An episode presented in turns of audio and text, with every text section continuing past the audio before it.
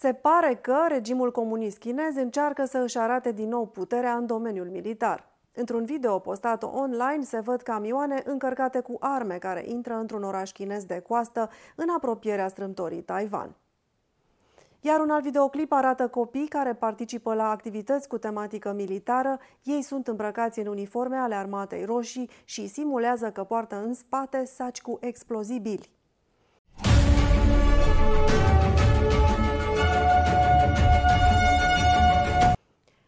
Ziua și bine ați venit la NTD România! Sunt Diana Jiga. Dacă vă plac videoclipurile noastre, nu uitați să dați like și subscribe și să le partajați cu prietenii și membrii familiei dumneavoastră. Vă mulțumim!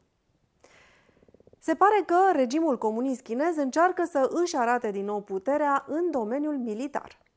Într-un video postat online se văd camioane încărcate cu arme care intră într-un oraș chinez de coastă în apropierea strâmtorii Taiwan, iar un alt videoclip arată copii care participă la activități cu tematică militară. Ei sunt îmbrăcați în uniforme ale armatei roșii și simulează că poartă în spate saci cu explozibili. În timp ce tensiunile dintre China și Taiwan sunt în creștere, internetul chinez se umple de imagini cu ceea ce se presupune a fi camioane cu arme care intră în orașul chinez Fuzhou. Internauții se opun speculațiilor legate de o potențială invazie a Taiwanului, chiar dacă orașul este capitala unei provincii chineze aflate chiar peste strâmtoarea Taiwan. Videoclipuri similare cu camioane militare care se deplasează prin alte orașe chineze au făcut de asemenea în conjurul internetului. Cu toate acestea, unii observatori din China spun că regimul chinez nu intenționează invadarea imediată a Taiwanului, ci, în schimb, alimentează sentimentul de război iminent cu Taiwanul și oferă un spectacol pentru poporul chinez. Comentatorul politic Xian a declarat pentru Radio Free Asia că, dacă ar urma să aibă loc un război, acțiunea ar cădea sub incidența legii marțiale. PCC încearcă să ridice moralul opiniei publice și să arate că nu am renunțat la anexarea Taiwanului. Indiferent dacă aceste camioane vizează sau nu Taiwanul, călătoria lor nu a fost ușoară. Într-un video se vede cum unul dintre camioanele militare s-a ciocnit cu un alt camion care transporta porci. Accidentul a produs un adevărat spectacol pe autostradă. Se pare că se încearcă inducerea ideii că o luptă este iminentă de vreme ce în China și celor foarte tineri le sunt predate noi tactici militare. Imagini cu copii chinezi care participă la activități cu tematică militară fac în conjurul rețelelor de socializare în limba chineză. Copiii erau îmbrăcați în uniformele armatei roșii și purtau rucsacuri pe care erau inscripționate caracterele chinezești sac pentru dinamită.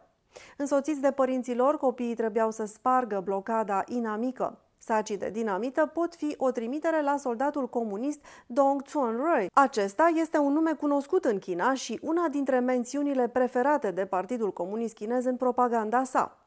Purtând un sac cu dinamită, Dong s-ar fi aruncat în aer în timpul războiului civil chinez cu scopul de a distruge o blocadă instituită de armata naționalistă adversă. Povestea lui Dong este inclusă în manualele școlare ale copiilor chinezi care îi instruiesc cum ar trebui să se sacrifice pentru PCC. Unii utilizatori de internet sunt nemulțumiți de mesajul pe care imaginile vehiculate încearcă să îl transmită copiilor. Unul dintre ei a scris – în timp ce Japonia, Europa și Statele Unite organizează antrenamente pentru a educa pe copii cum să se ferească de pericol, în unele țări se întâmplă exact invers. Copiii sunt puși să poarte saci cu dinamită și să acționeze ca un scut uman. Un altul a scris cât de proști trebuie să fie părinții pentru a-și lăsa copiii să ducă în spate un sac cu explozibil sau ceva care simulează asta. Un alt utilizator a postat o imagine a exercițiului împreună cu textul Cum să crești copii teroriști.